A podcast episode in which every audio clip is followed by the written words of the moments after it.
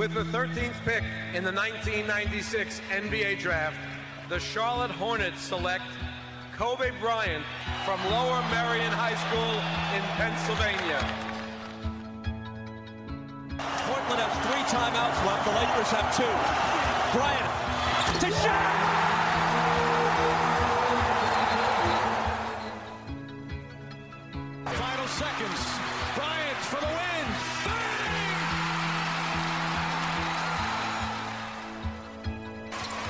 Artest looking, gets it to Bryant.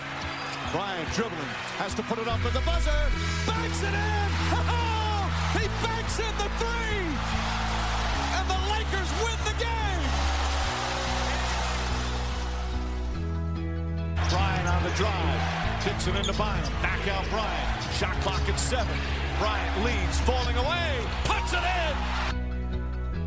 Under three minutes to play. Shot clock is down to five. Bryant goes to work. Bryant the drive. Oh! Kobe Bryant on a rack attack. He can barely make it to the free throw line. The Lakers down by two, and they want him and need him at the free throw line. Got it. The Lakers down one. Will Kobe give them one last gamer? Bryant on the move with the jumper. He got it! Oh, my! 58 points! And the Lakers lead! What can I say? Mamba out. Καλησπέρα, Αντρέα. Καλησπέρα, Ιάσονα. Καλησπέρα. Καλησπέρα. Καλησπέρα. Ο Άκης δεν είναι μαζί μας, μην νομίζετε ότι είναι σιωπηλός. Ε, κοίταξε να δεις. Προσπαθεί να συνέλθει από τον τραυματισμό του Λεμπρόν. Εσύ προσπαθεί να συνέλθεις από τα μπινελίκια που έπεσε για το Σόλομον Χιλ, να φανταστώ. Σε λίγο θα προσπαθεί να συνέλθει ο Σόλομον Χιλ από τις κατάρε που έχει φάει. Και επειδή θέλω να το βγάλω λίγο από μέσα μου, Βγάλω θα το. έχουμε 10 δευτερόλεπτα χλατσίδια. Ναι. Να πω αυτά που θέλω. Ακριβώς. Να φύγουν από τη μέση. Μπορούν και οι ακροατές να φανταστούν ακριβώς τι ήθελες να πεις πίσω Σωστό από και τα αυτό. κλατσίδια. Οπότε Ή να μας στείλουν αυτοί τα δικά τους Ακριβώς, κλατσίδια. οπότε Την ερμηνεία των ακολουθούν- κλατσιδιών. Δηλαδή, τι τον είπες στο αυτό Σόλομον μου αρέσει Χιλ, ας καλύτερα. πούμε. Και θα, και θα πω και το εξής. Ε, θα ωραίο. ήθελα να ανοίξω, να, να, να το κάνω δημόσιο αυτό. Δηλαδή, όποιος μας στείλει την καλύτερη σε εισαγωγικά κατάρα που να μην έχει μπινελίκι μέσα, δηλαδή τύπου ρε παιδάκι μου να γυρίσεις στο Solomon Hill σπίτι του και να βρεις τις Και να βρεις ζεστές τις παντόφλες. Ναι, ναι, ναι, αδελφέ μου, αρέσει που σκεφτόμαστε το ίδιο. Και τα Μ' σεντόνια αρέσει. ιδρωμένα. Οκ. Ναι, ναι, ναι, ναι, ναι. Όποιος μας στείλει την πιο εφάνταστη, δεν ξέρω τι θα κερδίσει. Α, θα, πες. κερδί... θα σου πω εγώ τι θα κερδίσει. Θα κερδίσει ένα δωρεάν shout out. Γιατί είμαστε large. Δεν θα το χρεώσω. Λοιπόν, να σου πω Ναι. τώρα σοβαρά, μιας και μου κάνεις αυτή την πάσα, να πούμε με περηφάνεια ότι είναι το τελευταίο podcast που θα είναι με το παλιό λογότυπο. ναι, βεβαίως. Ε, ανανεωνόμεθα. Επιτέλους. Ή- Κάλιο αργά παρά αργότερα. Ε, ήρθε το πλήρωμα του χρόνου, ρε παιδάκι. Κοίταξε να δεις. Να, να, που, να πούμε, να πούμε όμως και θα το κάνουμε δημοκρατικά. Κοίτα, εμένα αυτές οι δημοκρατικές διαδικασίες εμένα δεν μ' αρέσουν, οπότε πες το εσύ. Κάτσε να πω στον κόσμο όμως τη δημοκρατία την, ε, των podbusters γιατί δεν διακρινόμαστε για τα πολύ δημοκρατικά μας φρύση. Ακριβώς. Ακριβώς. λοιπόν, είπαμε, τάπαμε, τάπαμε, τάπαμε, καταλήξαμε τέλος πάντων σε τρία λογότυπα. Έχουμε καταλήξει ποιο λογότυπο θέλουμε και αυτό θα βγάλουμε. Αλλά θα σας δώσουμε την ψευδέστηση, απορρίψαμε το ένα από τα τρία, θα σας δώσουμε την ψευδέστηση ότι μετράει η γνώμη σας, θα αποστάρουμε τα δύο τελευταία και απλά θα περιμένουμε να συμφωνήσετε μαζί μας. Αν για οποιοδήποτε λόγο δεν συμφωνήσετε μαζί μας και μας πείτε ότι σας αρέσει περισσότερο το λογότυπο με εμάς δεν μας αρέσει, θα σας γράψουμε στα παλαιότερα των υποδημάτων μας και εμείς πάλι το άλλο θα βγάλουμε. Απλά θέλουμε να δούμε κατά πόσον έχετε ένα αισθητήριο καλέσθητο και δεν είστε τελείως άμπαλοι. Θέλουμε να δούμε αν έχετε γούστο. Βέβαια, για να είμαστε ειλικρινείς Αυτό. και τα δύο γα- γαμάτα είναι. Έτσι. Αυτό είναι άλλο. Αλλά πρέπει. Όποιος διαλέξαμε εμείς είναι το πιο γαμάτο. Αλλά, πρέ... αλλά Να τα- πάντα. να τα λέμε όλα. Εχθρό του καλού είναι το καλύτερο. Οπότε ναι, μεν το ένα είναι καλό, αλλά το άλλο είναι καλύτερο. Και αν δεν το καταλάβατε, περνάτε οντισιόν. Οπότε προσπαθήστε να μην κοπείτε. Μπείτε στα social media μας αύριο Δευτέρα, να βρείτε τα δύο υποψήφια λογότυπα και να αφήσετε τον, τον, την ψήφο σας. Και μια που είπαμε να αφήσετε, μια που το είπαμε τώρα το να αφήσετε. Α, α, ε, α, α, ξέρω που το πριν πας. ξεκινήσουμε εδώ πέρα να συζητάμε τα, τα πρακτικά ζητήματα ας πούμε, τα, της ημέρας, ε, buy me a coffee facebook.com Κάθετος. κάθετος podbusters Κεράστε, δεν χρειάζεται. Αυτή τη φορά δεχόμαστε και δύο καφεδάκια, αφού είμαστε οι δυο μας. Και δι... ξεκάθαρισε, κάμε κεράσει τον Άκη, ρε, που είναι στα μπελαλένα. Που είναι... Οπότε, δεν ξέρω επί- που είναι στα επί- πεθερικά επί- σήμερα. Επί της ουσίας Σε είναι η παρακαλώ τώρα. ευκαιρία σας να τη βγάλετε τζαμπατζίδικα. Με δύο καφεδάκια μόνο, έτσι. 4 ευρώ. Πάνφτινα, τίποτα ρε. Τώρα πλάκα μου κάνεις. Να σου πω, κανονικά. Ε, άλλο, τέλος πάντων. Με έχει πιάσει τώρα το, το δημοκρατικό μου. Ναι. Τέλος πάντων, πάμε. δημοκρατικά. δύο Τέσσερα, καφεδάκια. ναι, τέσσερα. Δύο καφεδάκια. buymeacoffee.com κάθετος podbusters. Και ξεκινάμε. Να πούμε ότι, Αντρέα, υπάρχουν πράγματα να υποθούν και αυτά και τα λοιπά. Αλλά δύο είναι τα hot θέματα αντικειμενικά. Ένα είναι ο Σόλομον Χιλ και το σόι του. Και το άλλο είναι ότι είναι ένας πάγιος κανόνας του Podbusters. Κάποιοι μπορεί να μην τον έχουν κακούσει. Είναι ένας πάγιος κανόνας όμως ότι πας παίχτης. κολόπεδο θα το πω. Μαζεμένα. Πας παίχτης κολόπεδο. Και γιατί το λέω; Πας παίκτης κλατσίδι. Γιατί. Ακριβώς. Γιατί όποιος ακούει ξέρει και στο προηγούμενο podcast αναλύαμε από εδώ ότι. μα- θυμάμαι να το λέω εγώ πολύ έντονα κιόλας. Ότι έρχεται ένα σερήνικον των Atlanta Hawks που θα κρατήσει μέχρι να τελειώσει η καραντίνα, ας πούμε. Είναι πολύ πιθανό. Και τα καλόπεδα αυτά των Atlanta Hawks από εκεί που χάνανε από τη μεικτή Ρούμελης με το που απολύεται ο κύριος Lloyd Pierce το επόμενο πρωί θυμούνται ότι είναι ταλαντούχοι μπασκετμπολίστες κάνουν ένα ωραίο 8-0 ευνοούμενοι και από την απουσία του Λεμπρόν εχθές και κερδίζουν και τους Lakers Αυτό Και αυτή τη δεν στιγμή κερδίζανε. α, έχουν το δεν κερδίζανε μεγαλύτερο χθες, winning αν δεν streak κάνω Αλλά κερδίσανε. ναι, εντάξει. Κερδίσαν όμως. Έχουν το μεγαλύτερο win streak active του NBA αυτή τη στιγμή. 8 σερή νίκες και βρίσκονται να στρογγυλοκάθονται στην τέταρτη θέση της Ανατολής σε ισοβαθμία με τους Miami Heat που παίζουν αυτή τη στιγμή με τους Pacers. Αυτά τα δύο νομίζω είναι τα θέματα. Τα καυτά μαζί φυσικά και με τα trades κτλ. κτλ. Πάρε δικά σου. Κοίτα, με τα, με τα trades θα ασχοληθούμε Ναι. μετά. Ε, ναι, ναι, για- μα γι' αυτό έβαλα πάμε τα δύο πρώτα- καυτά. πάμε- γι' αυτό έβαλα τα δύο καυτά. Ναι, ναι, πάμε πρώτα στους Hawks. Ε, επειδή το είδαμε κιόλας στο παιχνίδι σας, γιατί ήταν και από αυτά τα γεωβασιλιάτικα τα ωραία. Ναι, 9,5 ώρα είχε τα μπασκετάκι. χριστουγεννιάτικα. Βέβαια. 9,5 ώρα είχε μπασκετάκι. Σάββατο, έτσι, δηλαδή. Δεν έχεις Τέλειο, ρε, καλύτερο από τέλειο, αυτό. τέλειο. Ε, κοίταξε να δεις. Ε, είναι σαν να έχει απελευθερωθεί λίγο το, που- το σύστημα. Ε, είναι λίγο διαφορετικός ο τρόπος που παίζουν. Ε, γυρνάει λίγο καλύτερα η μπάλα πλην του Trey Young. Δηλαδή, ναι μεν πάλι, πάλι περνάει, περνάνε τα πάντα από τον Trey Young. Δεν έχει αλλάξει αυτό. Αλλά δεν είναι ότι ντε και καλά πρέπει ο Trey Young να βγάλει την τελική πάσα. Ναι, δεν υπάρχει η δικτατορία του Trey Young. Αυτό. Με αποτέλεσμα οι Ευρωπαίοι της υπόθεσης, ο, ο Γκάλο και ο Μπογκδάνοβιτς να είναι λίγο πιο απελευθερωμένοι σε σχέση με το παρελθόν. Ε, η γύρω-γύρω, εντάξει έχουμε ξαναπεί, το πρόβλημα με την Ατλάντα είναι ότι είναι πολύ γύρω-γύρω, έτσι, που, που κανένας δεν πολύ ξεχωρίζει πλην του Collins. Ε, ε, με, με κάποιες κινήσεις η Ατλάντα είναι, του χρόνου μπορεί να είναι contender, θα πω εγώ. Φέτος δεν είναι, των πραγμάτων. Ό,τι, πρώτη να βγει στην Ανατολή, δεν με νοιάζει εμένα. Contender δεν είναι, αλλά θεωρώ ότι είναι λίγες οι κινήσεις. Ένα consolidation θέλει για να φτάσει του χρόνου σε Αντικειμενικά δεν είναι contention, ούτε θα καν πω. pretender φέτος, αλλά νομίζω ότι αυτό Ναι. το ντεμαράζ των 8 παιχνιδιών δείχνει αυτό που λέγαμε από την αρχή της σεζόν, ότι εκεί πέρα είναι θεωρητικά και πρακτικά από ό,τι φαίνεται αδύνατον αυτή η ομάδα να πάει άπατη. Ότι πάρα πολύ δύσκολα δεν θα είναι στα playoff. Και εντάξει, για να μην κοροϊδευόμαστε, ότι ο John Collins είναι παικταράς ο άνθρωπος και είναι εγκληματικό να τον δώσουν με trade. Για να πετάξω μέσα και το Κοίτα. κομμάτι του trade deadline. Δηλαδή, δεν μπορώ να Α, καταλάβω τι πρόσεξε. σκέφτονται ρε, εσύ. Ε, εκεί Πριν πέρα, από καμιά δεκαριά μέρες, 15 πότε ήταν τώρα, τέλος πάντων, αφού έφυγε ο Lloyd Pierce, ε, άρχισα να διαβάζω εγώ ότι ο Ναι. John Collins, ότι η Ατλάντα μάλλον, γιατί ο John Collins θυμίζω ότι είναι restricted free agent. Άρα η Ατλάντα έχει δυνατότητα να match-άρει όποια προσφορά γίνει. Ότι η Ακριβώς, Ατλάντα είναι ακριβώς. διατεθειμένη να match-άρει οποιαδήποτε προσφορά για τον John Collins. Α, ε, αυτό είναι το τελευταίο, ας πούμε, που λένε. Αυτό είναι το τελευταίο ΟΚ. που διάβασα εγώ. Δηλαδή ότι, ΟΚ, πήραν λίγο σίκα. Ε, Δηλαδή, τώρα το, μιλάμε για ένα παιδί το οποίο παίζει δίπλα στον Καπέλα και παρόλα αυτά, ε, τις τελευταίες 15 μέρες που έχει γίνει η γκαζιά αυτή, έχει ένα μέσο όρο 20 πόντους, 10 rebound με δύο τάπες. Και- με, και δεν με είναι- τρίποντο και 80% δεν είναι αυτό, είναι βολές. πολύ δύσκολο να βρεις fair value πίσω για τον John Collins.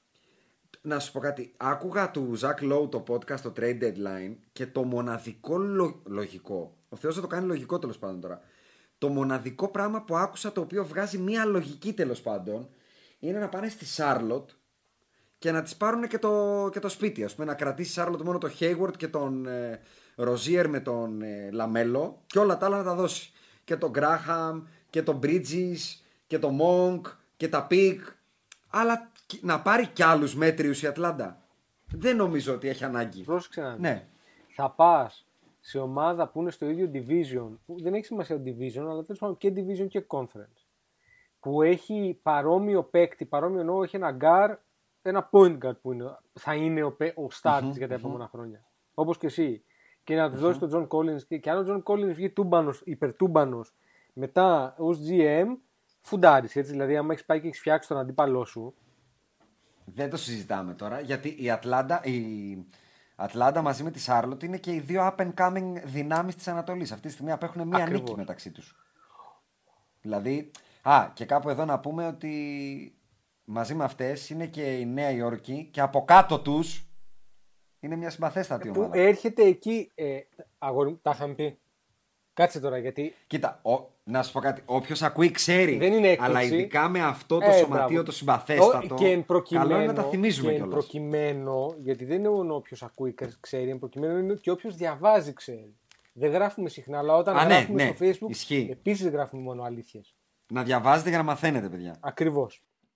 Λοιπόν, ε, τώρα δεν θα ασχοληθώ με τους Celtics γιατί δεν υπάρχει κανένας λόγος. Αλλά Να πω Έλα. κάτι. Είδα καλά ότι φοράς έχεις έρθει να γράψεις ε, φορώντας φανελά βεβαίως. Knicks Και Knicks Δεν, είναι, και Knicks δεν και είναι, Knicks. είναι το Championship της ΕΡ του 1970. Εντάξει, έχει μια ιστορική αξία αυτό. το Μάλιστα. shirt. Δηλαδή η, ο ακροατής που μπήκε στον Buy Me a Coffee και ακούμπησε τον οβολό τον Παχιό και είπε Θέλω να κάνετε κάτι για τους Knicks, εσύ κατευθείαν στο πρώτο podcast, δουλικό του χρήματος, ήρθες με την μπλούζα. Προφανώς. Τι εννοείς; Και Knicks και Και Knicks. Knicks και Knicks. Εντάξει. Τίμιο. Εντάξει, να σου πω κάτι. Εγώ το έχω δηλώσει, είμαι μια, εκ- μια πόρνη των podcasts. Με πληρώνεις, τα λέω. Δεν έχω πρόβλημα. Απλά λέμε Μπορεί να μπει ένας μασαχουσέτης και να μου πει πάρε 10 Ναι. καφέδες και ανέλησέ μου για επί ένα τέταρτο το ταλέντο του Τζέλεν Μπράουν. Το αν θα τον πω καλό ή κακό Άλλο δεν πράγμα. το λέω. Αλήθεια αλλά θα θα λέω. τα αναλύσω το ταλέντο. Αλήθεια, θα θα τα λέμε, αναλύσω. απλά θα αναλύουμε τα λέω ακριβώς. ε, Για Kevin πάμε. Pritchard, πώς το λένε, Kevin τον λένε τον Pritchard; Δεν ασχολούμαι με πρίτσι. Με Pritchard. Άρα. Λοιπόν, ε, Ναι. πίσω λοιπόν στο θέμα της Ατλάντας, εντάξει, η αλήθεια είναι ότι το πρόγραμμα δεν ήταν και ό,τι πιο δύσκολο. Παρόλα αυτά, το 8-0 είναι 8-0. Να σου πω κάτι. Επειδή το, διά, το διάβασα, το, υπάρχει αυτό το επιχείρημα ότι είναι και λίγο πλασματικό. Έχει από πίσω την απάντηση ότι πριν από αυτό το 8-0, οι δύο τελευταίες τους ήττες, μάλλον οι δύο από τις τρεις τελευταίες τους ήττες, είναι από τους Cavaliers και από τους Oklahoma City Thunder. Δεν χάνανε από την Dream Team του Michael Jordan. Όχι, Sexland, Sexland. Σέξλαντ και Ποκουσεύσκι. Ναι. Πόκου. Ο, Πόκου, όπου Sexland παρεμπιπτόντως 15-26, δηλαδή το Cleveland εκεί. Ε, επανήλθαμε. Γιατί κα... Ε, ναι, εντάξει, αυτό ήταν δεδομένο. Ήταν η μέρα της μαρμότας είναι εκεί πέρα. Τα ίδια, τα ίδια παντελάκια με τα ίδια Παντελή μου. Να πούμε όμως ότι η Ατλάντα έχει, φαίνεται να έχει μάλλον και ίσως παραπάνω δύναμη γιατί ο Γκαλινάρι, όπως είπες, μπήκε για τα καλά στη φασούλα. Δηλαδή από εκεί που ήταν non-factor, στα τελευταία 8 μάτς ο Γκαλινάρι έχει 2, 4, 6, 7, 8 καλά τα μετράω. Έχει 18,5 πόντους μέσο όρο και έχει μπει και όπως είπες και ο Μπογκδάνοβιτς στην εξίσωση και παίζουν χωρίς το Hunter και τον Καμ Ρέντις. Θεωρητικά το βασικό διάρκεια και τριάρι. Ναι, Δηλαδή ίσως έχει νότσα εκεί πέρα η φάση. Ίσως. Ε, Το, το, το πιο σημαντικό όμως είναι ότι εκεί υπάρχουν συμβόλαια για να κάνεις κίνηση το καλοκαίρι. Αλλά Ναι, κίνηση πολύ τύπου με- σοβαρή. πολύ μεστά τύπου, συμβόλαια. τύπου πάμε να πάρουμε τον Bradley Billy. Έχουμε να δώσουμε πράγματα πίσω. Πολλά πράγματα πίσω Έτσι. και πολλά λεφτά, παχιά λεφτά. Ακριβώς. Δεν Οπότε διαφωνώ. Και παίκτες ωραίους, ζουμερούς. Ναι, ναι, όχι, ρε παιδάκι μου, Δηλαδή, οι μπασκετμπολίστες Wizards κανονικούς. δεν νομίζω ότι θα έλεγαν όχι αν τους έλεγες φέρε τον Bradley Beal, αν ο Bradley Beal θέλει να φύγει και πάρε το Hunter και τον, Day, και τον ε, Cam Reddish πακέτο. ακριβώς. Δεν θα βρει κάτι καλύτερο Δεν στην θα βρει αγορά. κάτι καλύτερο. Όχι. Δεν Έτσι θεωρώ ότι θα πιστεύω κι βρει εγώ, έτσι πιστεύω πολλά κι εγώ. καλύτερα τέλος πάντων. Και για να βγουν τα φρά, πάρε και τον Μπογκντάνο. Πάρε και, πάρε και έναν ακριβό. Παίρνει Το 18 πάρε τον το χρόνο. Καπέλα, δεν έχει σημασία. Γιατί ουσιαστικά ο Τζον Κόλλινς παίζει σε λάθος θέση. Αλλά αυτό είναι μια άλλη συζήτηση. Αυτό είναι μια άλλη ιστορία, πραγματικά μια άλλη ιστορία. Αλλά ναι, Ε, κοίτα, η, η Ατλάντα αυτή τη στιγμή είναι on fire. Ε, Ναι, είναι on fire. Το Miami επίσης είναι σε πολύ καλό streak. Ο, ο Jimmy B είναι σε πολύ καλός streak. Να ξέρουμε Κοίτα. τι λέμε. Η, η, η πρώτη πεντάδα της Ανατολής ξεφεύγει αυτή τη στιγμή. Εγώ Δηλαδή, θα πω σε ότι ο, κλειδώνει. ο, ο Θίμποντο επιμένει εκεί και όσο επιμένει δεν θα τον υποτιμήσω. Όχι, απλά ξέρεις τι γίνεται από πλευράς firepower. Ε, ναι, στε- υστερεί έχει, σε σχέση έχει με πιο τους μικρό άλλους. το πηγάδι, είναι πιο ρηχό. Ε, εντάξει, δεν έχει firepower ε, βοστόνης η Ατλάντα, ε, που δεν είναι. Να, να σου πω που θα δούμε, θεωρώ, που θα κάτσει μπίλια εκεί στον πέμπτο στο, ρα- στο run, στο, στο, στο μακρύ ταξίδι που έχουν οι Οκλαχώμα, η Ατλάντα από το επόμενό τους μάτς μέχρι και τις 10 Απριλίου αν θυμάμαι καλά ή τέλος πάντων το πρώτο Έχουν δεκαήμερο του ένα Απριλίου 7 game. έχουν 2, 4, 6, 8, 10 παιχνίδια στη Δύση εκ των, ο- μάλλον ε, 10 παιχνίδια με δυτικές, εκ των οποίων όπως είπες τα 7 είναι στη Δύση. Και μετά υποδέχονται τρία σερί δυτικές, τους Golden State, τους Pelicans και τους ε, Grizzlies. Εκεί θα Δύσκολο δείξουν πρόγραμμα, την θα λέγει πραγματική κανείς. δυναμική, θα πω εγώ. Ακριβώς. Παρ' όλα αυτά, μια που είμαστε στην Ανατολή, μπορούμε να μείνουμε λίγο Να και μείνουμε, να βεβαίως. συζητήσουμε μια πραγματική απογοήτευση που δεν την περίμενα. Ε, Δεν είναι περίμενες πε- ανατολική απογοήτευση. Δεν περίμενα την απογοήτευση των Pacers. Τους περίμενα καλύτερους. Θα σου πω, θε- επειδή όντως είναι χαμηλά, θεωρώ ότι είναι χαμηλά πολύ συγκυριακά και τι εννοώ. Ο, το trade του Levert δεν περιμένανε να τους βγάλει στην εξέταση για τον εφρό άνθρωπος σε έναν όγκο. Αλήθεια. Δηλαδή είναι μη, μη ελεγχόμενη αιτία. Να θυμίσω επίσης ότι ο TJ Warren έχει κόψει τον μπάσκετ φέτος. Επίσης πολύ κομβικός παίχτης για τους Pacers. Συν- Ναι, οπότε στα φτερά χάσανε πολύ πράγμα. Ρε, συ- τε- τρελό και συν ότι τα τελευταία τους 10 μάτς είναι που έχει γίνει η καθίζηση. Ο Λεβέρτης όμως γύρισε, θα πω, 1-0 και θα πω ότι το βλέπω το upside. Δηλαδή, εγώ πιστεύω ότι θα ενοχλήσουν τον Ποπουδάκο, τον ε, Σάρλοτ, τον Νίξ και τον Celtics που είναι μία, μία μισή και δύο νίκες πάνω. Δεν νομίζω Ναι, ότι θα εγώ- πάνε άκλα δηλαδή οι Indiana Pacers. Θεωρώ Ωραία. ότι είναι Πάμε αρκετά και καλά, μία- καλά δομημένη ομάδα με πολύ δυνατούς παίχτες. Καλή ώρα τώρα που γράφουμε παίζεται το Hit Pacers που η Hit είναι τρεις νίκες πάνω από τους ε, Pacers και οι Pacers αυτή τη στιγμή προηγούνται ένα πόντο μέσα στο Μαϊάμι με πέντε λεπτά για τη λήξη της περίοδου της τρίτης. Δηλαδή δεν θεωρώ ότι θα, θα απογοητεύσουν. Αν έπρεπε να βαφτίσω μια απογοήτευση, Αντρέα, στην Ανατολή εγώ θα βάφτισα τους Raptors οι οποίοι βέβαια έπαθε COVID όλη η βασική τους πεντάδα, οπότε και εκεί υπάρχει μια εξήγηση Α. αλλά υπάρχει δεν και αναιρεί εξήγηση ότι Β έχουν εκεί. ένα losing 7, ε. Δεν είναι, δεν Εγώ είναι θεωρώ απλό. ότι. Θεωρώ, και είναι 1-9 στα τελευταία 10. Ναι, Εγώ θεωρώ ναι. όμως ότι στο Τορόντο υπάρχει και εξήγηση Β. Και έχει να κάνει με το γεγονός ότι όταν ξεσπιτώνεσαι. Ναι, Ε, βγαίνεις από και- το ρυθμό, ε. Ε, ναι, γιατί εσύ- υπενθυμίζουμε στον κόσμο ότι αυτή τη στιγμή το Τορόντο παίζει στην Τάμπα. Έτσι. Δηλαδή Είναι- παίζει. Πού είναι, πού είναι το Τορόντο, καμία σχέση. Έτσι. Είναι μια Λοιπόν. αλήθεια ότι από τις καλές ομάδες μέχρι και την 8η θέση, μέχρι και τους Celtics, τα home games είναι με διαφορά υπέρ των γηπεδούχων. Η, μόνη ομα- η πρώτη ομάδα της Ανατολής που έχει αρνητικό ρεκόρ στην έδρα της είναι οι τρεις από κάτω. Οι Pacers, οι Bulls και οι Ακριβώς. Raptors. Λοιπόν, αλλά δεν είναι τόσο το, το θέμα της έδρας. Αυτό εγώ το, το, το παραβλέπω, το βάζω στην άκρη. Το θέμα ότι ένας παίκτης ουσιαστικά καλείται, ειδικά για τους Raptors που ήταν και στη φούσκα. Καλούνται λοιπόν μετά από ξέρω, τρεις μήνες φούσκα, δυόμισι μήνες πόσο κάτσαν οι Raptors στη φούσκα, να φύγουν από τη φούσκα και μετά από δύο μήνες να ξαναμπούν σε διαδικασία να φύγουν από τα σπίτια τους για να πάνε να μείνουν οκτώ μήνες κάπου Στην εντελώς Τάμπα. διαφορετικά. Στην Τάμπα. Κιόλας. Όχι Έτσι. στη Νέα Υόρκη. Να πρέπει να μεταφέρεις την οικογένειά σου ή να μην τη μεταφέρεις και να είναι πίσω στο Τορόντο και να επικοινωνεί. Πολλά προβλήματα Έτσι. για να είσαι συγκεντρωμένος στο μπάσκετ. Συμφωνώ. Δύσκολη πίστα. Συμφωνώ. Αυτό. Ε, τώρα για την Ανατολή δεν θα ασχοληθώ με τον πάτο του βαρελιού. Οι Bulls δεν μου δένουν. Όχι, κάτι. απλά με το, Τσι- με το Τσικάγκο θεωρώ ότι το Τσικάγκο είναι μια κίνηση. Πρέπει να κάνει κίνηση. Πρέπει. Θα, ε, κρατάω το σχολιασμό των κινήσεων γενικά. Ναι. Το ότι, ότι δεν σχολιάσω δεν αφορά trade deadline τώρα. Οπότε γι' αυτό ΟΚ. τα ξεπετάω. Θα πω ότι θέλω πολύ και η Knicks και η Charlotte να είναι με κάποιο τρόπο στα playoff. Γιατί είναι και δύο από τα τέσσερα longest playoff droughts. Να το πω έτσι. Οι Hornets με τέσσερα χρόνια και οι Knicks με 7. Ε, οι άλλοι δύο μπορείς να φανταστείς θεωρώ ποιοι είναι και είναι και οι δύο στη Δύση.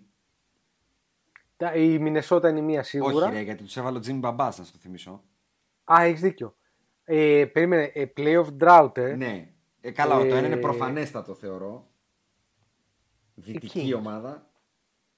Το Sacramento. Πρέπει Ε, να έχει, βέβαια, δεν θυμάμαι. το Ναι, longest γιατί ήταν μακράν. 20 χρόνια. 14 χρόνια. Ναι. Πήγαινα ακόμα στο σχολείο. το άλλο λογικά ήταν να είναι το Phoenix. Ναι, παιχτάρα μου, βέβαια. Και η Phoenix θα είναι και αυτή σίγουρη. Οπότε τρία από τα τέσσερα μεγαλύτερα playoff droughts είναι πολύ πιθανό να, να σπάσουν.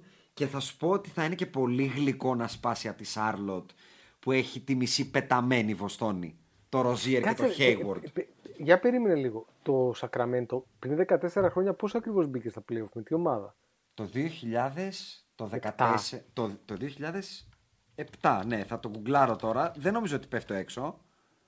Ε, συγγνώμη αν ακούγονται πλήκτρα, αλλά πληκτρολογώ. Όχι, είναι εντάξει. Είναι μέσα στο Ε, πρόγραμμα γι' αυτό. Ναι, θα στο βρω τώρα κιόλας. Ποια ήταν η τελευταία τους ε, συμμετοχή ακριβώς. Ήτανε, ήτανε το 2005-6 όπου αποκλείστηκαν στον πρώτο γύρο από, πάνε για το 15ο έτος λοιπόν φέτος Μάλιστα. αποκλείστηκαν στον πρώτο γύρο με 4-2 από τους ε, San Antonio Spurs Είναι κλειδωμένο το 15ο έτο- έτος. Ε, ναι, πάμε έχει γραφτεί για βουλοκαίρι 16ο. κανονικό. Έχει πέσει το, το, το, το- Έχει κλείσει ο φάκελος. Πάμε για το 16ο. Ήταν αυτή η ομάδα, πήγα να το πω, δεν ήμουν σίγουρος, αλλά ήταν αυτή η ομάδα όντως που είχε τον κύριο Μπίμπι, τον κύριο. Α, ήταν ακόμα ο Μπίμπι. Ναι, ναι. Μάικ, ήταν τα απόνερα του, της καλής ομάδας να το πω έτσι. Είχε Meta World Peace, Mike Bibby, Bonzi Wells, Όπα, Kevin ρε. Martin, ναι, ναι. Ο Πέτζα έχει φύγει. Αμπντούλ φαντάζομαι, εκεί. Ραχίμ, ποιος; Σαρίφ. Ο Πέτζα. Αμπντούλ, ακριβώς. Brad Miller, ο πρώτος, ε, από τους πρώτους spacing ψηλούς. Και δύο τρομερά που λένε, ο Βιτάλιο Ποταπένκο και ο Σεργένη Ομόνια. Αυτή η Ο ομάδα είναι η Ποταπένκο- τελευταία. Ο Ποταπέγκο, ο οποίος ήταν νομίζω 6 μέτρα Ναι, ε, και 6 μέτρα αμπάσκετος. Δηλαδή Και- όσο μπόι και- είχε τόσο αμπάσκετος ήταν. και ψηλό draft θα πω εγώ. Ο Ο Ποταπένκος. οποίος νομίζω ου- ούτε καν στην Ευρώπη δεν έκανε καριέρα ο Πού Ποταπέγκος. να κάνει ρε. Ε, μιλάμε για first round pick τώρα, όχι αστεία. Ε, θε- θε- θέλω να πω ότι ο Σεργέη Μόνια στην Τζέσσεκα έπαιξε κανονικά. Ναι, ναι, ναι, έπαιξε. Κάτσε θα το βρω αυτό. Λοιπόν, το θυμάμαι σε ποιο draft είναι. Είναι στο 96, αλλά δεν θυμάμαι του πότε είναι. Λοιπόν, λοιπόν, γρήγορο θα είμαι. Λοιπόν, Πούντος Ποτα. Πε- Λοιπόν, ο Βιτάλιο Ποταπέκο, και θα σου πω γιατί το θυμάμαι. Είναι, Είναι πάνω από ένα. τον Κόμπι. Μπράβο! Ακριβώς. Γι' αυτό θυμάμαι ότι είναι το 96. Μια ομάδα. Καλά, υπάρχουν κι, υπάρχουν, να σου πω, υπάρχουν κι άλλοι. Από πάνω υπάρχει ο Τόντ Φιούλερ, ο Έρικ Νταμπιέρ, ο Σαμάκι Γουόκερ, ο Κέρι Κίτλς. Αλλά να πάρεις, να σου πω κάτι. να πάρεις τον Αυτό θε- Ποταπένκο πάνω από τον Κόμπι Μπράιαντ, τον Πέτζα Στογιάκοβιτς, τον Στιβ Νας, τον Τόνι Ντελκ, τον Τζερμέιν Ονίλ. Ε, α, δηλαδή το κεφάλι μου εκρήγνεται. Εκρήγνεται. Ξέρεις τι, αυτό θεωρώ ότι κάποια στιγμή πρέπει να το κάνουμε, να διαλέξουμε 2-3 draft και να σχολιάσουμε τα draft. Ολόκληρα όμως από το 1 μέχρι το 60. που Ε, είναι. μπορεί να γίνει. Κοίτα, επειδή τώρα με το που λανσάρουμε το λογότυπο, μία παράμετρος και του λογότυπου είναι ότι θα λανσάρουμε τα memberships για να μας τα στάζετε κάθε μήνα. Αυτά τα memberships όμως πλέον δεν θα είναι απλά βάλε μου τα λεφτά στους podcasts γιατί είμαι ωραίος. Θα παίρνεις πραγματάκια πίσω. Ένα από αυτά Ναι. θα είναι τα special podcasts. Οπότε πολύ καλά το είπες. Βεβαίως. Ωραία, λοιπόν, πι- ε, ε, πίσω λοιπόν στη Δύση, αφού κάναμε το, το diversion του, του Βιτάλη του Ποτάπενκο, ε, μ, πάμε στο διατάφτα, Πάμε, ναι. το οποίο είναι το εξής για μένα. Αυτή τη στιγμή, με τον Embiid τραυματία, Ναι, στην Ανατολή πίσω τότε. όχι, Είπες πάμε πίσω στη Όχι. Δύση. ναι, ξέρω που το Α, πάω. ωραία, πάμε. Με τον Embiid τραυματία, Ναι. με τον LeBron τραυματία, Μμμ. Το βραβείο είναι το βραβείο Jokic to lose. Αυτό είναι ένα ενδιαφέρον topic που μπορούμε να σχολιάσουμε δύο λεπτά. Θα πω ότι ο Γιάννης, ενώ δεν υπάρχει καμία περίπτωση να το πάρει. Καμία, μηδέν. Γι' Τελευταία αυτό, το κάνει παίρνουμε ένα σαν παραδοχή. πολύ δυνατό ντεμαράζ και ατομικά και οι Bucks και έχουν ανέβει, ας πούμε, μια νότσα. Θα είναι σίγουρα στην πρώτη τριάδα της Ανατολής. Δεν μπορώ να πιστέψω ότι θα πάνε παραπάνω. Ε, αλλά δεν μπορεί να το πάρει. Ο KD είναι πολύ καιρό έξω για να συζητιέται πλέον. Ο Harden ενώ κάνει όργια λόγω του σε ποια ομάδα παίζει, δεν πρόκειται να ασχοληθεί κανείς να του δώσει MVP. Ακριβώς. Ο Λευρόνος θα σου πω ότι είναι μεγάλη λουμνιά και έναν άνθρωπο τον οποίο τον βλέπω χθες να μπαίνει να βάλει ένα τρίποντο απλά για να συνεχίσει τα 1652 μάτς ε, το streak με το διψήφιο αριθμό πόντων δεν θα με πείσει, επειδή βγήκε και αρνητικό το MRI ότι θα το παρατήσει έτσι εύκολα το race και θεωρώ ότι σε μια-δύο εβδομαδούλες θα είναι πίσω ο Λεμπρόν παρότι είπα ότι indefinitely ε, που δεν θεωρώ ότι θα του κοστίσει το MVP αν είναι αυτός που πρέπει να είναι. Ο Embiid πάλι θα σου πω ότι με δύο εβδομάδες δεν είναι ότι χάνει στο race, αλλά απ' την άλλη ο Jokic λογικά οι Lakers θα πέσουνε, οπότε ο Jokic θα μπει στην τετράδα με τους ε, Denver, θα τους βάλει μόνος του, για να ξέρουμε τι λέμε, οπότε και με βάση τα ατομικά του, ε, με την ατομική του επίδοση και επειδή θεωρώ ότι και άλλες χρονιές έπρεπε να είναι τουλάχιστον under consideration, ειδικά πέρσι, αν είναι σοβαροί εκεί στο NBA, ναι, θα το δώσουν στον Νίκολα Γιώκητς. Αυτό είναι το take. Αυτό. Αυτή τη στιγμή λοιπόν συμφωνώ ότι ο, ο Λεμπρόν θα να μάθουμε πόσο καιρό θα μείνει έξω από αυτό το εξαρτηθεί ουσιαστικά. Ε, αλλά μετά είναι ενώ μιλούσαμε για μια, ένα από τα καλύτερα races δηλαδή με Λεμπρόν, Embiid, ε, Γιάννη, Στεφ, έπαιζε φοβερά. Λίλαρντ. Λίλαρντ. Οπότε ο μόνος ο οποίος μπορεί να κοντράρει το Jokic μετά είναι ο Ντέιμ. Γιατί Dame, Embiid, LeBron. Εγώ αυτούς τους τρεις θα βάζα μετά. Dame, Embiid, LeBron. Και πέμπτο θα βάζα το Γιάννη με ο λίγο από Harden και Στεφ. Αυτό, αυτό. Που ο καθένας από αυτούς δεν μπορεί να το πάρει. Ο Γιάννης αντικειμενικά θα μπορούσε να είναι πιο πάνω, αλλά να του δώσουν να κάνει κάτι το οποίο έχει κάνει μόνο ο Μπιλ Ράσελ και ο Λάρι Μπέρ. Εντάξει, ξέρεις τι, δεν κάνει και κάτι ιδιαίτερο πλέον. Δηλαδή, σταματάει να είναι novelty. Καταλαβέ. Οπότε, Ναι, συμφωνώ, αν η ομάδα συμφωνώ, σου δεν είναι συμφωνώ. καραπρώτη, δεν θα το ξαναπάρεις για αυτό που σε επιβράβευσα πέρσι. Το έχει το NBA αυτό το πράγμα. Για τον ίδιο λόγο που Το δεν μας ερώτημα κάνει είναι το εντύπωση ο εξής. Westbrook. Ε, ενώ όταν το πήρε το MVP, το πήρε γιατί ήταν Ναι. α- ανεπανάληπτο κτλ. κτλ. Το ερώτημα είναι το εξής. Σε, σε μια δύση η οποία ναι, μεν είναι πακτωμένη, από την άλλη, εγώ με υγιείς τους Lakers θα, θα πω την αλήθεια μου δεν ψαρώνω Ούτε καμία εγώ, ομάδα. Έτσι. Σε καμία περίπτωση. Δηλαδή, ε, να τους πάρουμε με τη σειρά. Η Jazz, ωραίο το παραμύθι, δεν ψαρώνω. Γιατί, γιατί είναι η Utah Δεν θα Jazz; ασχοληθώ παραπάνω με το Και αν γιατί- απειλούν οι Utah Jazz του Rudy Gobert. Πάμε παρακάτω. Μπράβο.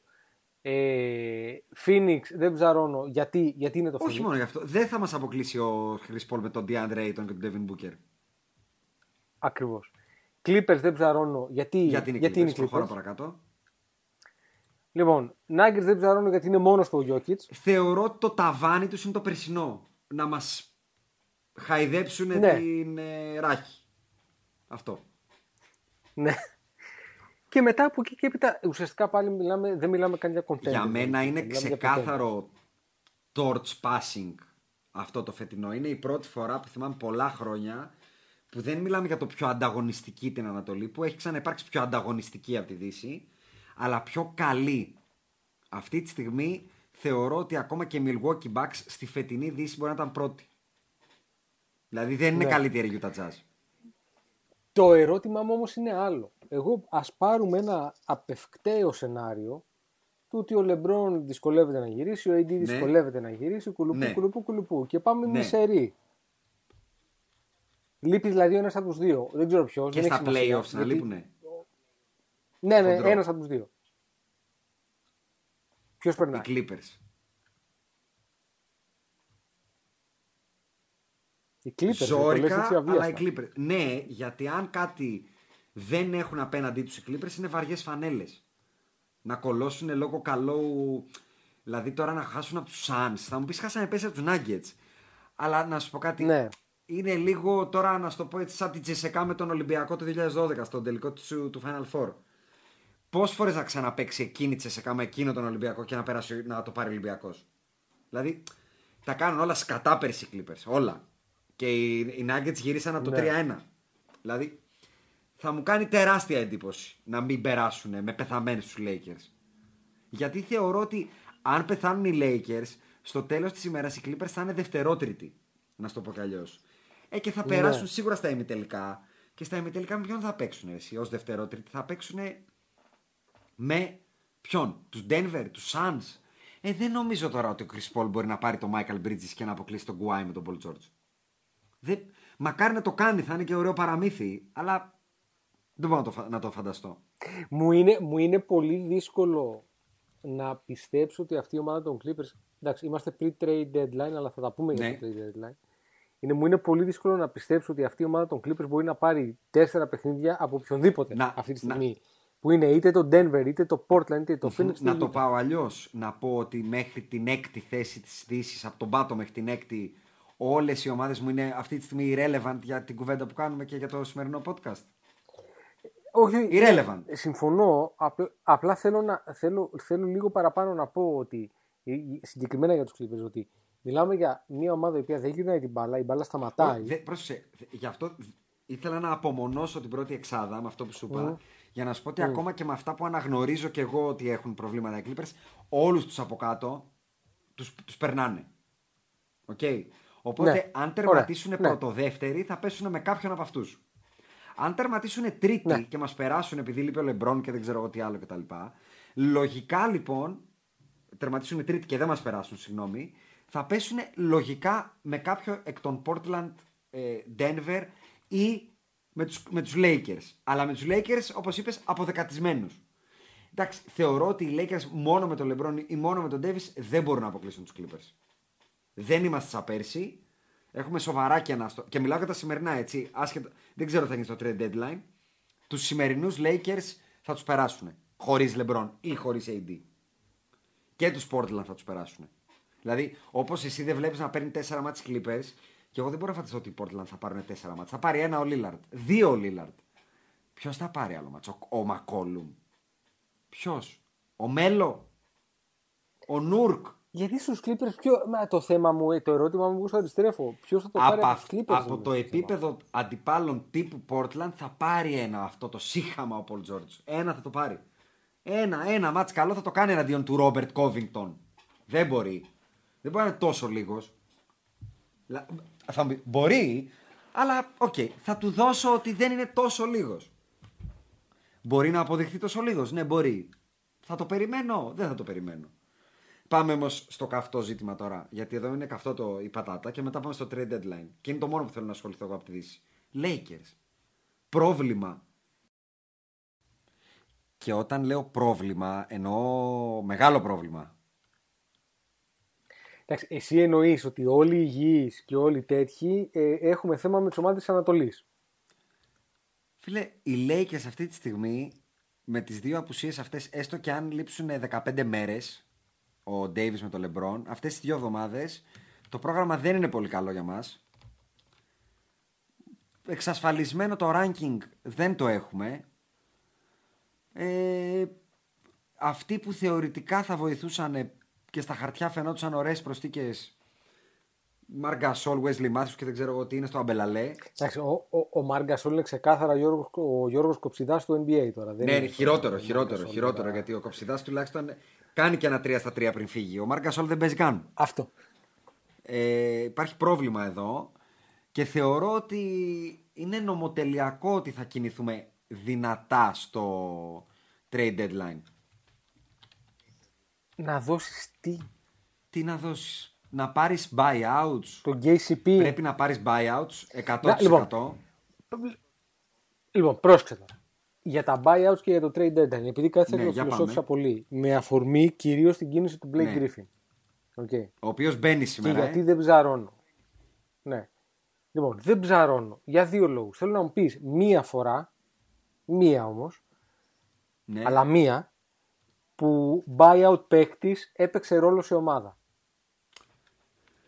Buyout παίχτης έπαιξε ρόλο σε ομάδα. Ε... On top of my mind, κανείς. Θα πω. Ακριβώς.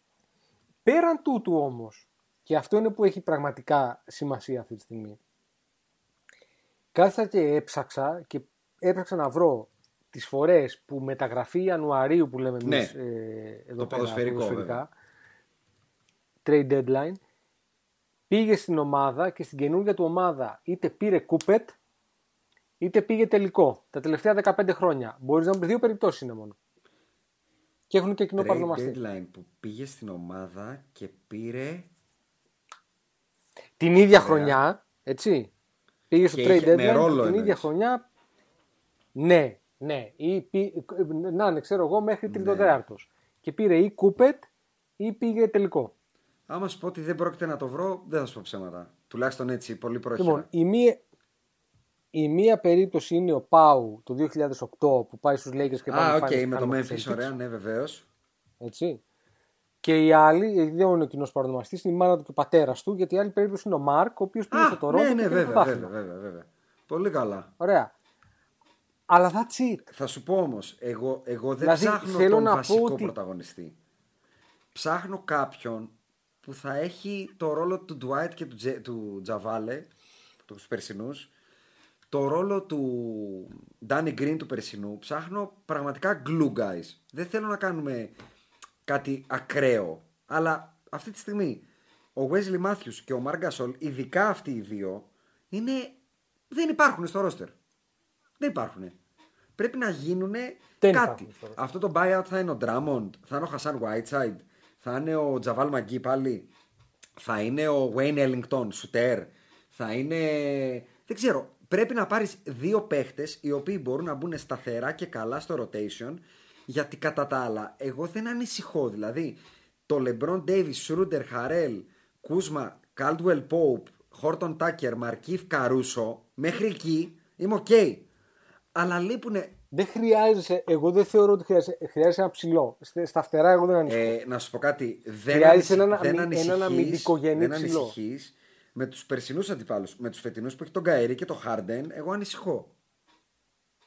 Θα σου πω γιατί δεν ανησυχώ. Γιατί αμυντικά τα γκάρ που έχουμε είναι ναι, καλά. αλλά πρέπει, κα- πρέπει Είναι κάποιος να τη καλά βάλει αμυντικά κιόλας. γκάρ. Να βάλει το μακρινό σουτ για να ανοίξει λίγο η άμυνα. Και ο φετινός KCP δεν τη βάζει.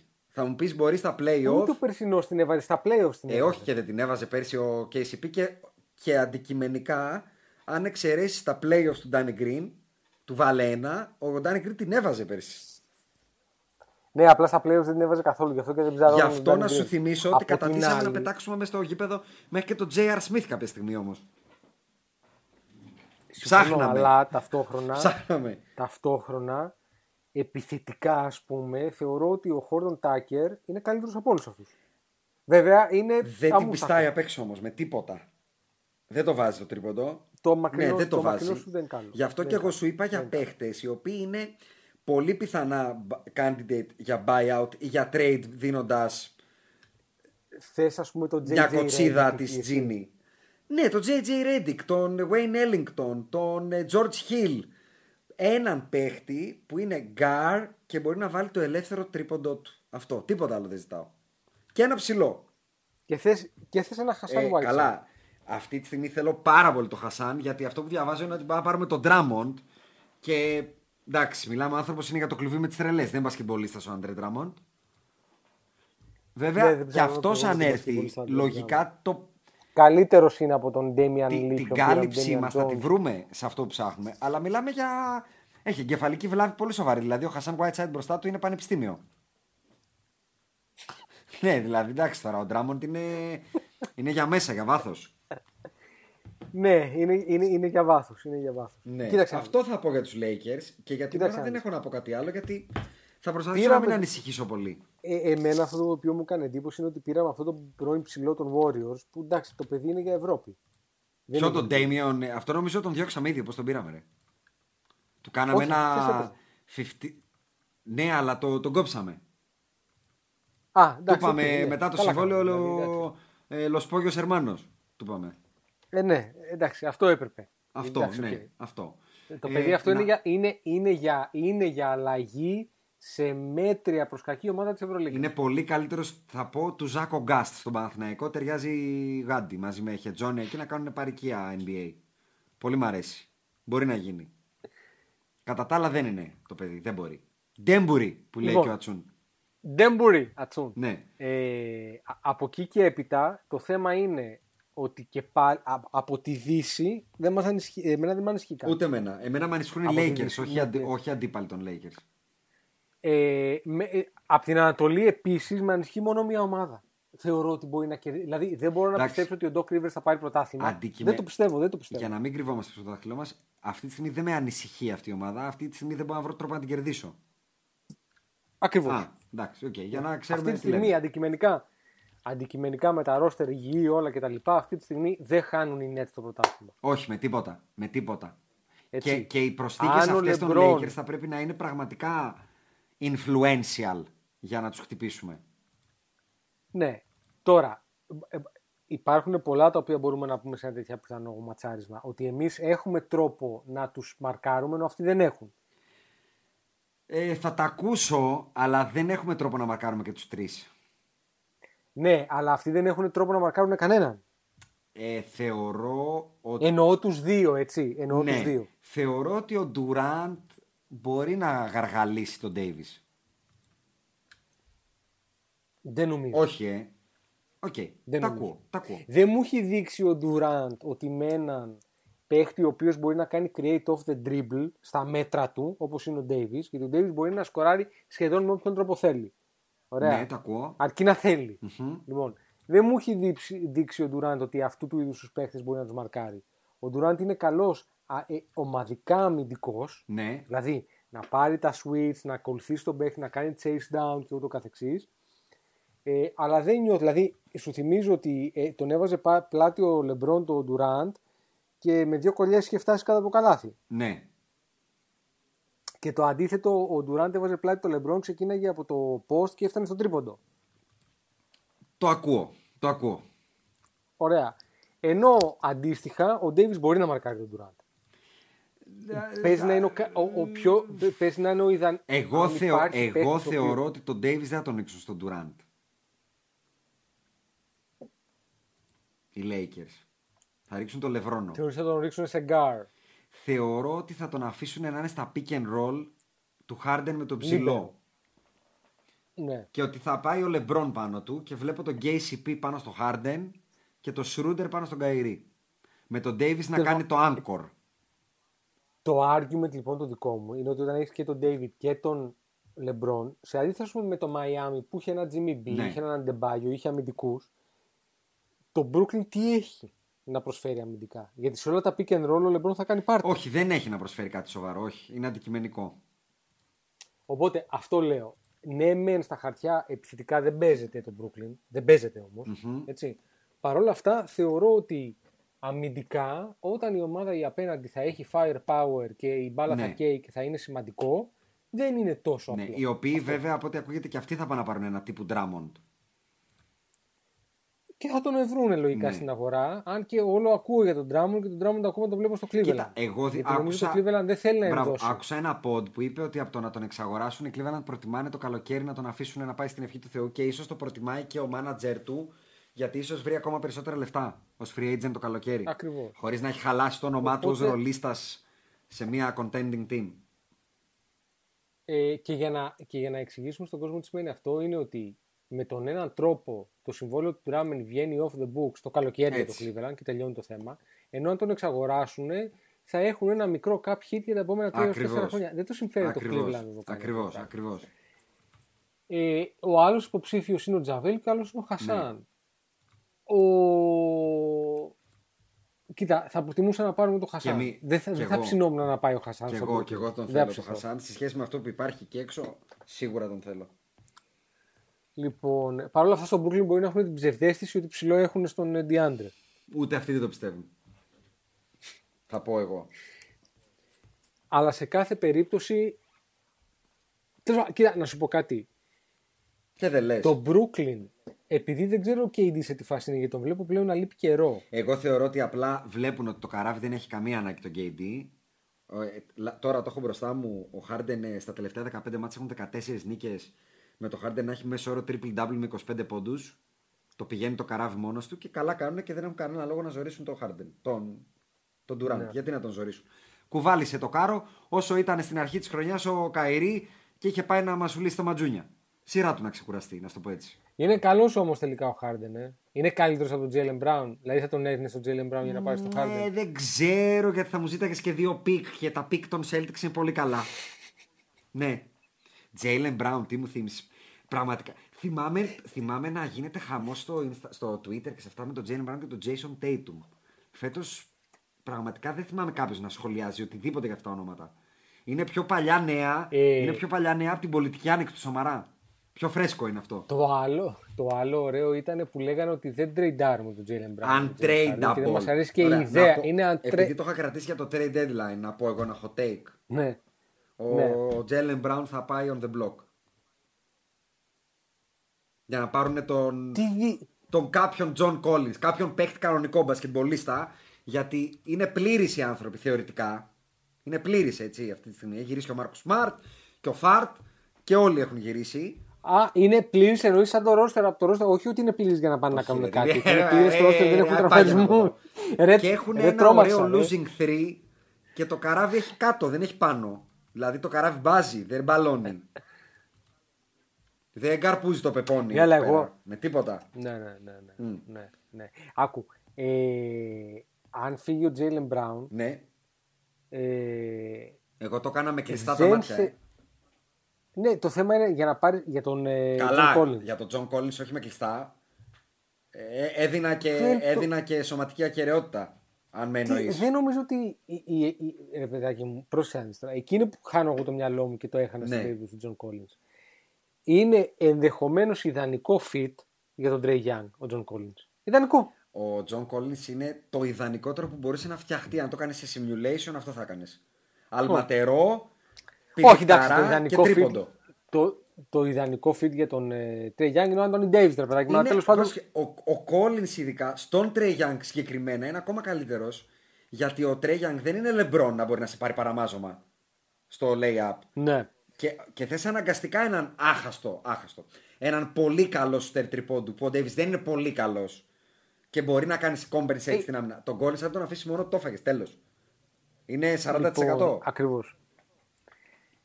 Οπότε για να πάρεις τι άλλο ένα φτερό Ο John Collins είναι καλός μπασκετμπολίστας. Δεν είναι Jaylen Brown. Δεν είναι clone. Το θέμα λοιπόν είναι ότι τι παίρνεις για τον Jaylen Brown και ποιος χρειάζεται τον Jalen Brown. Α πούμε, αν ήμουν εγώ οι Celtics, τώρα άλλο ένα hot take, είχα πάει Ναι. να πάρω το Lonzo. Ε, Γονατιστός είχα φτάσει στους Πελεκάνους και έλεγα τι θέλετε. Το Γκέμπα σίγουρα να ξεφορτώσω, το παλτό, το Γκέμπα και πόσα πίξ για να μου δώσετε το Lonzo. Το Γκέμπα το πιστεύεις ότι θα ξεχάσει Ναι, ότι τον βέβαια. έχουν. Σκέψου τι ωραίο fit θα είναι στου Celtics ο, ο Lonzo. Μακρύς που θα γίνει με το Smart παρέα. Τίποτα δεν θα περνάει. Ο Lonzo ο οποίο. Να το πω. Να το πω. Να το πεις, να το πεις. Να το πεις. Έχει περισσότερα τρίποτα από τον Λουκα Ντόνσιτς φέτος. Και τον Τρέι Young. Αποκλείεται. Και τον Τρέι Young. Αποκλείεται. Ναι. Και καλύτερο ποσοστό, όχι περισσότερα τρίποτα. Όχι καλύτερα εύστοχα. Καλύτερα γενικά. Αυτός ο. Κάνει καλή σεζόν. Καλός. Ναι, γενικά. καλός είναι, ναι, καλός είναι. Απλά είναι αργά για να μαζευτεί το... η καλούμπα στη Νέα Και όχι Ορλεάνη. απλά από αυτούς, και από τον Jason Tatum. Και από, το, και από τον Bradley Beal. Και από τον Devin Ο Booker. Jason Tatum, ο Jason Tatum όμως είναι πιο πλήρης παίκτης. Ναι, οκ. Πάντως ο, αυτός ο άμπαλος ο Lonzo Ball Φε, τώρα τρίτη σεζόν, τέταρτη πια είναι που δεν είναι καλός και ο Tatum είναι καταφανώς καλύτερός του και γελάω που τον λέτε καλύτερο. Μου, λέ, μου λέγει ο Άκης ειδικά, Άκη, όπου και να είσαι σαν τα ψηλά βουνά αγόρι μου σε μελετάω τώρα. Ο Tatum έχει λιγότερο ποσοστό τριπώντων και λιγότερα εύστοχα σουτ τριπώντων φέτος από τον κακό Λόνζο. Αυτό για να ξέρουμε τι λέμε. Αυτό ήθελα να το πω, ήταν στι σημειώσει κιόλας. Πάμε trade deadline. Πάμε τρίτο. Λοιπόν, δεν γίνεται να μην σχολιάσουμε το PJ Tucker στους Bucks. Σ' ακούω. Δεν βρίσκω καμία ουσία σε αυτό το Πάρε trade. δικά σου. Πραγματικά όμως. Πάρε δικά σου. Δηλαδή, πρώτον, πρώτον, μέσα σε όλο αυτό το πράγμα κάνουν κάτι τραμπέλες, κάποια πίξ, αλλά εντωμεταξύ δίνουν έναν protect Ναι. του 2023. Εγώ λέω το εξής. Γιάννης Αντετοκούμπο. Οκ. Παίρνω ένα σενάριο. Ναι. Φέτος second round exit. Ναι. Πέφτουν πάνω στο Brooklyn αυτή τη στιγμη και αποκλείονται. Ή πέφτουν πάνω στη Φιλαδέλφια και αποκλείονται. Και πολύ πιθανά και τα δύο. Οκ. Αν πέσουν πάνω στο Brooklyn θα αποκλειστούν σίγουρα. Αν πέσουν πα- πάνω στη Φιλαδέλφια, θεωρώ ότι θα αποκλειστούν. Μπορεί και να μην αποκλειστούν. OK. OK. Λοιπόν, και του χρόνου, γιατί δεν βρίσκω με ποιον τρόπο το Milwaukee, άμα δεν κάτσει το ρόστερ που έχουν τώρα, δεν βλέπω πώς βελτιώνεται. Γιατί έχουν δώσει όλα τα πίξια. Ναι, έχουν δώσει τα πάντα. Έτσι. ναι. Έχουν δώσει και τα φρακιά. Ναι. Οπότε και του χρόνου πάλι δεν κάθεται εγώ. Ναι. Θα κάτσεις και το 24. Θα πω, θα πω. Θα, Και το θα 23. πάρω, τη- θα Όχι, πάρω δεν θα την κάτσεις. πλευρά. Εσύ είσαι ο διάβολος, θα κάνω εγώ το αγγελάκι των Bucks. Ναι. Οι Bucks, αν δεν δείξουν στο Γιάννη ότι είναι διατεθειμένοι να κάνουν ό,τι είναι δυνατόν για να πάρει την κούπα, ο Γιάννης μία ή άλλη θα φύγει. Σωστά; Ωραία. Ωραία. Με το να Μαζί μην σου. πας λοιπόν για τον PJ Tucker, γιατί το πρόβλημα είναι αυτό το first round unprotected του 23, που μπορεί να σου κοστίσει μόνο αν έχει φύγει ο Γιάννης. Άρα ο Γιάννη Που βέβαια. α, Άρα ο Γιάννης θα το ξέρει ότι δεν το έκανες γιατί φοβάσαι μη φύγει. Είναι δίκοπο. Αν δεν το καταλαβαίνει. Και... και- ουσιαστικά, Τα- παίρνοντας το δεδομένο ότι εγώ έκανα την κίνηση για να πείσω το Γιάννη να μείνει και μετά το 23, που τον έχω και με συμβόλαιο θεωρητικά πλέον και πρακτικά, δίνω Ναι. μία κάλτσα, μία τρίπια κάλτσα και μία καλτσοδέτα και παίρνω τον PJ Tucker που θεωρητικά κουνάει τη βελόνα. Για το τίποτα όμως. Πρόσεξε όμως. Και το δέχομαι αυτό με τα picks, γιατί στην τελική, άμα δώσεις το Γιάννη, θα πάρεις πίσω 72 Έτσι picks. κι αυτό. Έτσι κι αυτό. Οκ. Το θέμα είναι άλλο. Το θέμα είναι ότι ο PJ Tucker, ο οποίος είναι 36, Είναι. Και με τραγική σεζόν μέχρι τώρα. Βέβαια, λογικά λόγω Αυτό. όχι κινήτρου. Ναι, εντάξει, πρέπει πραγματικά να έχει ματώσει από το Ναι. σύστημα. Ε, αλλά τι, τι σου δίνει, τι σου Θα σου προσφέρει; πω τι θεωρώ ότι τους προσφέρει. Θεωρώ ότι βγάζει επιτέλους από το παρκέ αυτή τη φύρα το ρο- Μπρόλο. Που είναι μεγάλο πρόβλημα ο Μπρόλο. Που στο μόνο matchup στην Ανατολή που τους ταιριάζει είναι με τον Embiid. Και κυρίως τους δίνει την ελπίδα να ματσάρουν τους Μαϊάμι που τους πήγανε πέρσι βίτσα βέργα. Και τους Nets θεωρητικά αν φτάσουν εκεί. Αλλά ειδικά με το Γιατί θα Μαϊάμι. έχουν ένα καλύτερο αμυντικό. Ειδικά με το Μαϊάμι, ο PJ Tucker είναι μάνα καημένη. Δεν θα πατήσει. Εν... Εγώ πιστεύω ότι ο Μπρόλο θα έχει συμμετοχή 2 λεπτά, 4 και 7 με τους Μαϊάμι αν πέσουν. Γιατί μετά έχεις Γιάννη, έχεις Jrue, πολύ ωραία γκαρντ, ε, all around defending παίχτες. Ο Γιάννης να πάει στο Bam. Ο Jrue να πάει στα γκαρντ που πέρσι τους πήγανε πριονοκορδέλα στο pick and roll με τον Μπλέτσο. Και ο PJ Tucker να πάει στο Jim Μπαμπά. Που ο Τζιμ Μπαμπά, χωρίς PJ Tucker, ποιος τον πιάσει; Ο Ντιβιτσέντσο, ποιος τον πιάσει; Ο Μίτλετον. Κατάλαβε. Εγώ έτσι πιστεύω ότι το σκεφτήκανε. Και αν με ρωτάς, είναι μια πολύ τίμια λύση που βέβαια δίνοντας και τον DJ Augustin στα guard έχουν τον Drew Holiday, τον Ντιβιτσέντσο και μετά θεωρώ ότι ο Σέλβιν Μακ και ο, ο Τσάρλ Τζένκινς, πώς το λένε αυτός του Ολυμπιακού, Και ο παίζουν Cotton. άνετα πάνω από τον Κότον. Είναι καλύτεροι από τον Κότον. Και ο Σέλβιν Μακ και ο Τζένκινς του Ολυμπιακού και του Παναθηναϊκού Ταγκάρου. Ρε εσύ, ο Ολυμπιακός έχει πάρει τον Κώστα Κουφό; Βέβαια. Εσύ νόμιζες Εσύ ότι δεν έχει είχα πάρει τον πάρει προπονητή χαμπάρι. κουφό; Ναι, Πιο ναι, ναι, πιθανό. ναι. Είδα τον Κουφό με φανέλα Ολυμπιακού και λέω Ναι, τι γίνεται στην βέβαια, Ευρωλίγκα. ρε. βέβαια. Ε, γεμίζει NBA η Ελλάδα, δεν έχεις καταλάβει. Μία Ναι, ναι, χετζόνια, άρα με μία. NBA Ε, ρε φίλε, δεν χεζόνια, έπρεπε να απαντήσουν οι πρόεδροι Κωστακούφος. στο, στον άλλο πρόεδρο. Ε, κάτσε, ρε σωστό, φίλε, εδώ υπάρχει Κώστα bidding Κούφος. war. Κωστακούφος. Λοιπόν, μιας και είπαμε trade deadline, κλασικά κάναμε μια πασούλα στους ακροατές μας αφού σχολιάσαμε για τους Bucks. Ε, πρέπει να πάρει till ο Man να μας δώσουν τον Αντρέ Ντράμον τις συμπατριώτες του. Δεν ξέρω αν βγαίνει σε φρά, αλλά το θέλουμε, λέει ο ακροατής. Πλήρως εναρμονισμένος στη διάλεκτο Mad Clip. Και shout out στον ακροατή Άρη. Νομίζω στο απαντήσαμε Άρη για τον Ντράμοντ. Ο Όμηρος θα ήταν καλή επιλογή ενός Ναι. free agent center όπως ο Aldrich ή ο Cousins. Σίγουρα θα χρειαστούν και point guard. Ίσως ο Μακόνελ αν μπορούσαν να πείσουν τους Pacers. Λέει για τους Bucks ο Όμηρος. Μισό, μισό, μισό, μισό, μισό, Πάμε. μισό. Ένα-ένα γιατί είπε, είπε πολλά Πάμε. εδώ. Για τους Bucks Πρώτον, λέει τώρα ο Όμηρος εδώ. Ο Ντεμάρκος Κάζινς πρώην μπασκετμπολίστα. Συμφωνούμε. Πάει αυτός. Έχει Ναι. τελειώσει αυτός. Λοιπόν, δεν μπορεί να προσφέρει. Συμφωνούμε. Ε, Λαμάρκους Άλντριτς, αν τον κάνουν buyout, αυτή τη στιγμή θέλουν να τον κάνουν Έτσι. trade. Είναι η ίδια περίπτωση. Trade, τι να δώσουν ρε παιδιά για να πάρουν τον LMA. Εμένα αν με ρωτάς θεωρώ ότι μία ομάδα ίσως χτυπήσει τον LMA και καμία άλλη δεν μπορώ να δω. Οι Denver Nuggets. Που έχουν και να δώσουν τι και, να δώσουν πραγματάκια. πίσω; Θα δώσουν ρε φίλε κάποια από τα πιτσιρίκια. Ένα από αυτά τα Κάποια γκάρ. από ε. όλους αυτούς Ναι, που έχουν εκεί γιατί πέρα το, που το, να σου πω αρέσουν κάτι, στον το Popovich Σαν κάτι Αντώνιο τέτοιο. μου, το Σαν Αντώνιο έχει περισσότερους τέτοιους. Έχει μόνο Το τέτοιους. ball ball θα δώσουν. Κάποιον θα δώσουν τέλος πάντων. Έχουνε. Το ball ball θα τον έπαιρνε από Έτσι, από- έχουν τον πιτσίρικα έπαιρνε. να πάρουν. Εντάξει, το ball ball, ναι. Βέβαια, ο Ball Ball ήταν πολύ καλός στο 2K20 από ό,τι ανακάλυψε είναι καλός και στο 2K21. Α, πολύ καλά. Ναι, οκ. Στο, στο 2K το πραγματικό δεν. Ε, ball ball και pix. Ναι. Πάντως. Μια χαρά είναι. Ναι. Ε, Και α- ανα, Ναι, α- κάνει μετά είπε ανάγνωση για για, τον- τα γκαρντ που είπα και εγώ. Και λέει ένα πολύ ωραίο γκαρντ, το TJ McConnell. Αλλά που θεωρώ McConnell- ότι ο TJ McConnell με expiring contract θα είναι από αυτούς που το καλοκαίρι θα κατεβάσουν Θα πληρωθεί τα καλά. σόβρακα των Pacers και θα τους πιάσουν και τα δύο κολομέρια. Έτσι λέω εγώ. ναι, ναι, ναι, ναι, ναι. Δεν υπάρχει καμία περίπτωση ο TJ McConnell αυτή τη στιγμή. Καταρχάς, αυτή τη στιγμή είναι untradeable. Και αυτό. Οκ. Το καλοκαίρι λοιπόν, ε, το καλοκαίρι ο TJ McConnell θα, θα τα πιάσει. Θα πάρει 15 εκατομμύρια easy. Θα πω. Μμμ, συμφωνώ. 12 με 15 τον κόβω. Οπότε δεν. Ποιο ποιος ήταν ο τρίτος, ήταν πολλά που έπρεπε να κάνουμε. Είπε Aldrich Cousins και McConnell. Αυτά. Α, ναι. Ωραία, Επόμενος, τα- τα είπα. ο Άλεξ μας είπε, δεν ξέρω τι λέτε για μένα, για ε, Λούκα Μάτζικ για πάντα και τα λέμε Western Conference Finals.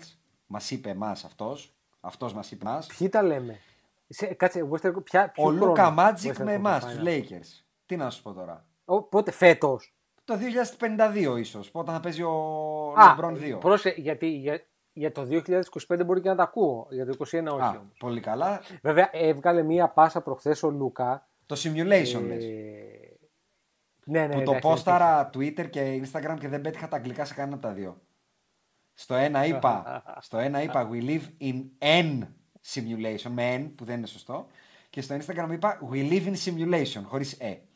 Ήμουνα Ωραία. καλά. Ήμουνα Μπράβο. καλά. Είσαι πολύ καλά. Ήμουνα Είσαι πολύ καλά. Ε, νομίζω απαντήσαμε και εδώ. Να πω ότι είμαστε πάρα Λούκα, πολύ ο οποίος κοντά. είναι σε καλή φόρμα εσχάτως. Μια ε. καλά είναι, καλά είναι ο άνθρωπος. Μα δεν είναι κακός παίκτης. Απλά είναι καλός παίκτης αυτό.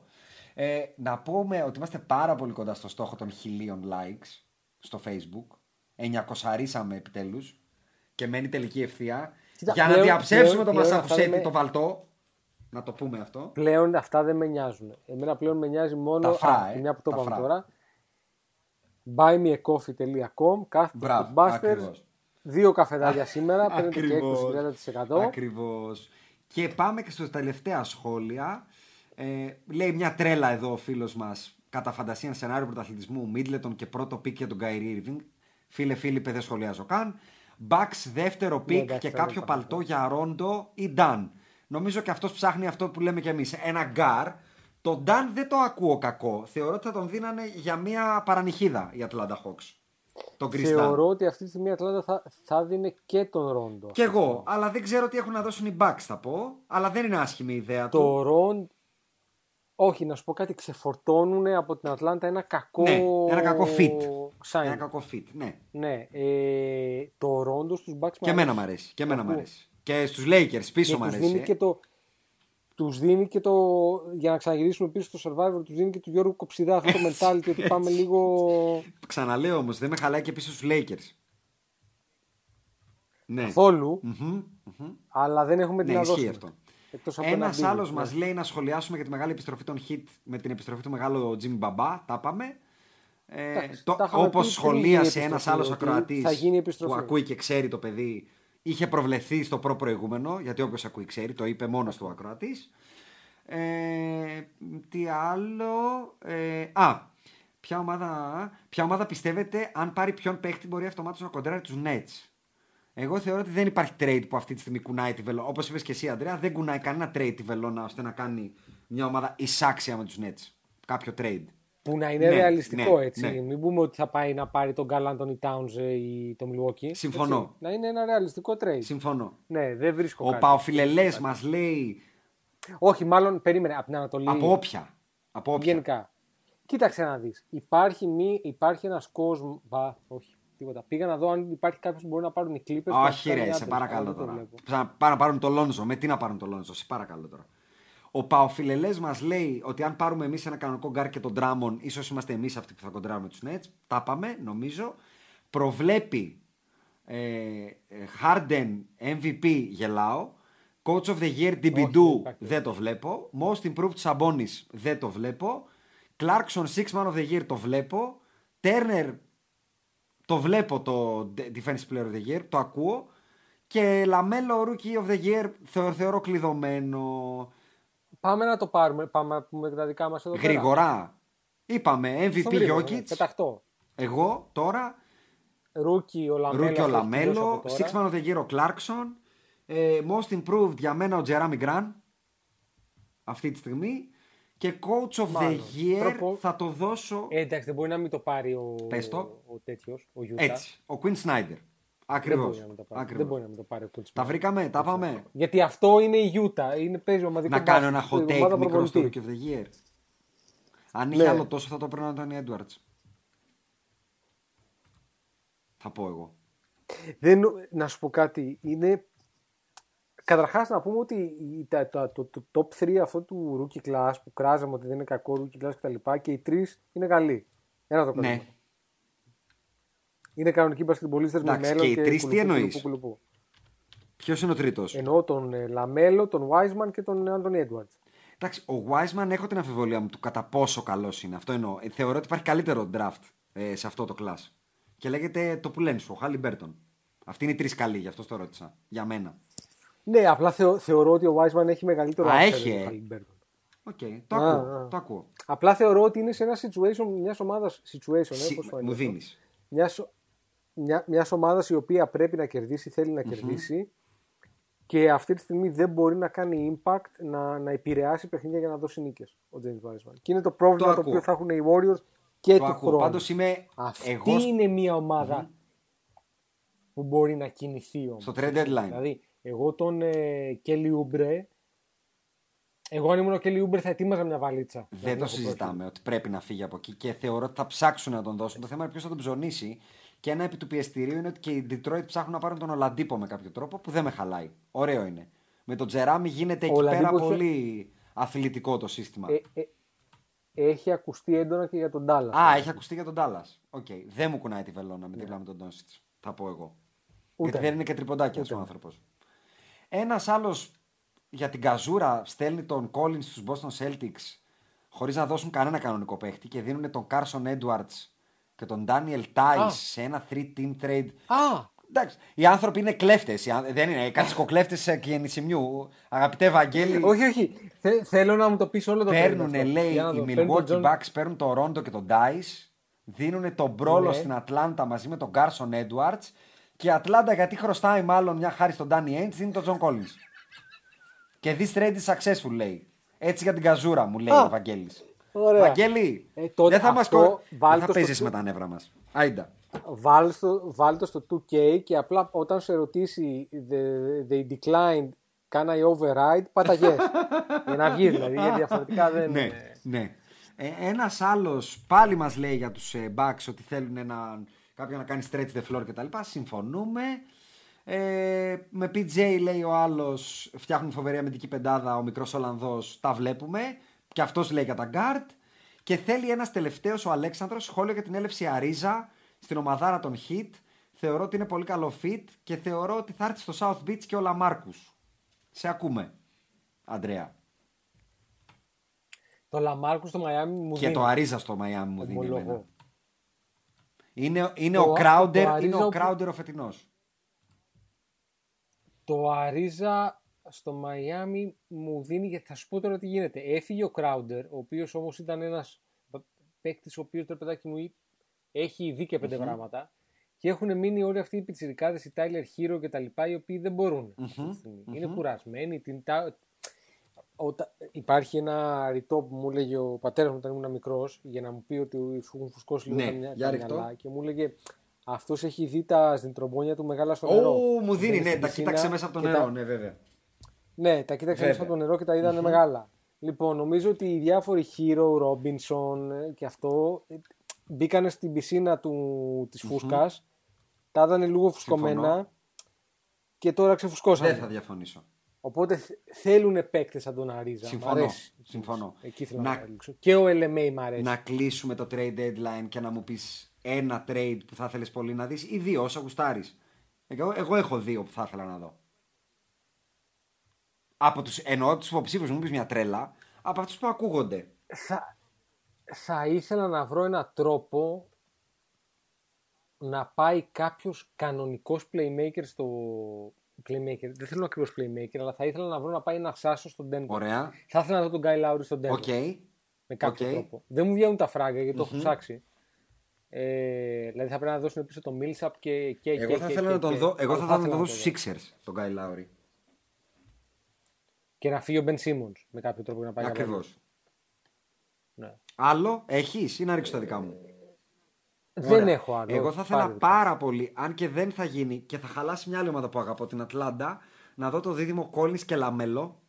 Θα ήθελα πολύ να το δω αυτό. Στα, Λαμέλο. στα χρόνια που έρχονται, ακριβώς Λαμέλο. Και θα ήθελα πάρα πολύ, μα πάρα πολύ θα ήθελα να το δω αυτό, το Λόνζο του Chicago Bulls. Μου αρέσει πάρα πολύ. Περίμενε, μαζί με Ζακ Ναι. Λαβίν και. Και τις μπάλες. Δηλαδή στη θέση του Coby White, ναι, ας ρε. πούμε. Λόνζο Λαβίν είναι η μήτρα της ομάδας. Και δώσε το Μάρκανεν που είναι expiring, δώσε όποιον θες, δεν με νοιάζει. Θα μ' άρεσε πάρα Ναι. πολύ αυτό το backcourt. Αυτά τα δύο είναι intriguing θα τα χαρακτηρίσω. Αυτά. Ε, υπάρχει πολλή κουβέντα για έναν παίκτη ο οποίος θεωρώ ότι υπάρχουν ομάδες ο μπορεί να πάει και να κουνήσει την Για βελόνα ρίχτω. έντονα και είναι ο Harrison Barnes. Έντονα δεν θεωρώ, αλλά οι Celtics καλά θα κάνουν να το ψάξουν αν μπορούν αυτό το trade π.χ. Ας πούμε. Ναι, το ακούω. Τι θα έδινες για το Harrison Λίγα Barnes. πράγματα. Αντικειμενικά. Λίγα. Αυτό. Λίγα. λοιπόν, να κλείσουμε το podcast με δύο-τρία πραγματάκια τελευταία. Ένα είναι σίγουρα ένα shout-out πάλι στον αρχισυντάκτη μας από το Μαϊάμι, τον Δημήτρη, ο οποίος μας έστειλε με το που πήραν το πρωτάθλημα οι Lakers δώρο τρεις μπλούζες, μία για τον καθένα μας, αυθεντικές από αυτή που φοράγε ο Λεμπρόν στη συνέντευξη, όχι τώρα καμιά τσουρούτικη. Ε, τούμπα, Αλλά να δώσουμε και ένα shout out στα, στα και, λιτά. όχι στα λιτά. Άκου. Στο, το, το US Post Office έστειλε αυτό το δέμα, Ναι. αν θυμάμαι καλά, στην Κώστα Ρίκα. Ή κάποια τέτοια χώρα. Στην Ουρουγουάη, στη Χιλή, στην Κώστα Ρίκα. Πήγε στο πουθενά και από πέρσι από τους τελικούς μας ήρθε μέσα στη βδομάδα. Τώρα. Το πακέτο. Παρ' όλα αυτά, shout out Μιτσάρα. Είσαι θεός, δεν το συζητάμε.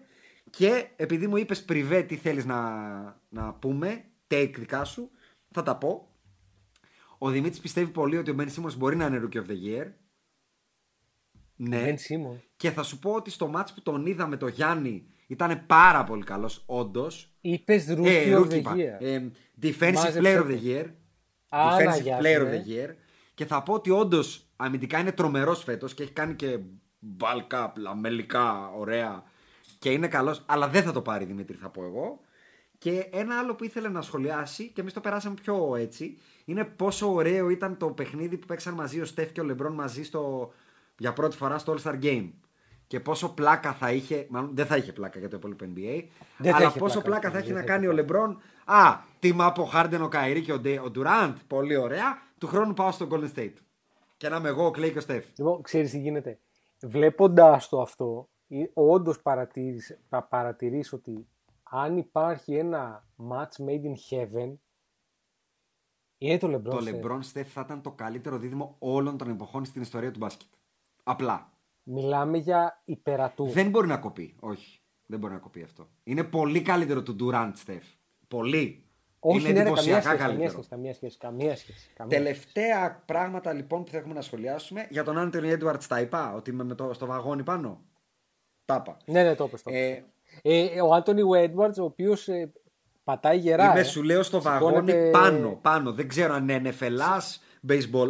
Είναι πολύ καλός παίκτης. Βέβαια, παίζει στη Μινεσότα.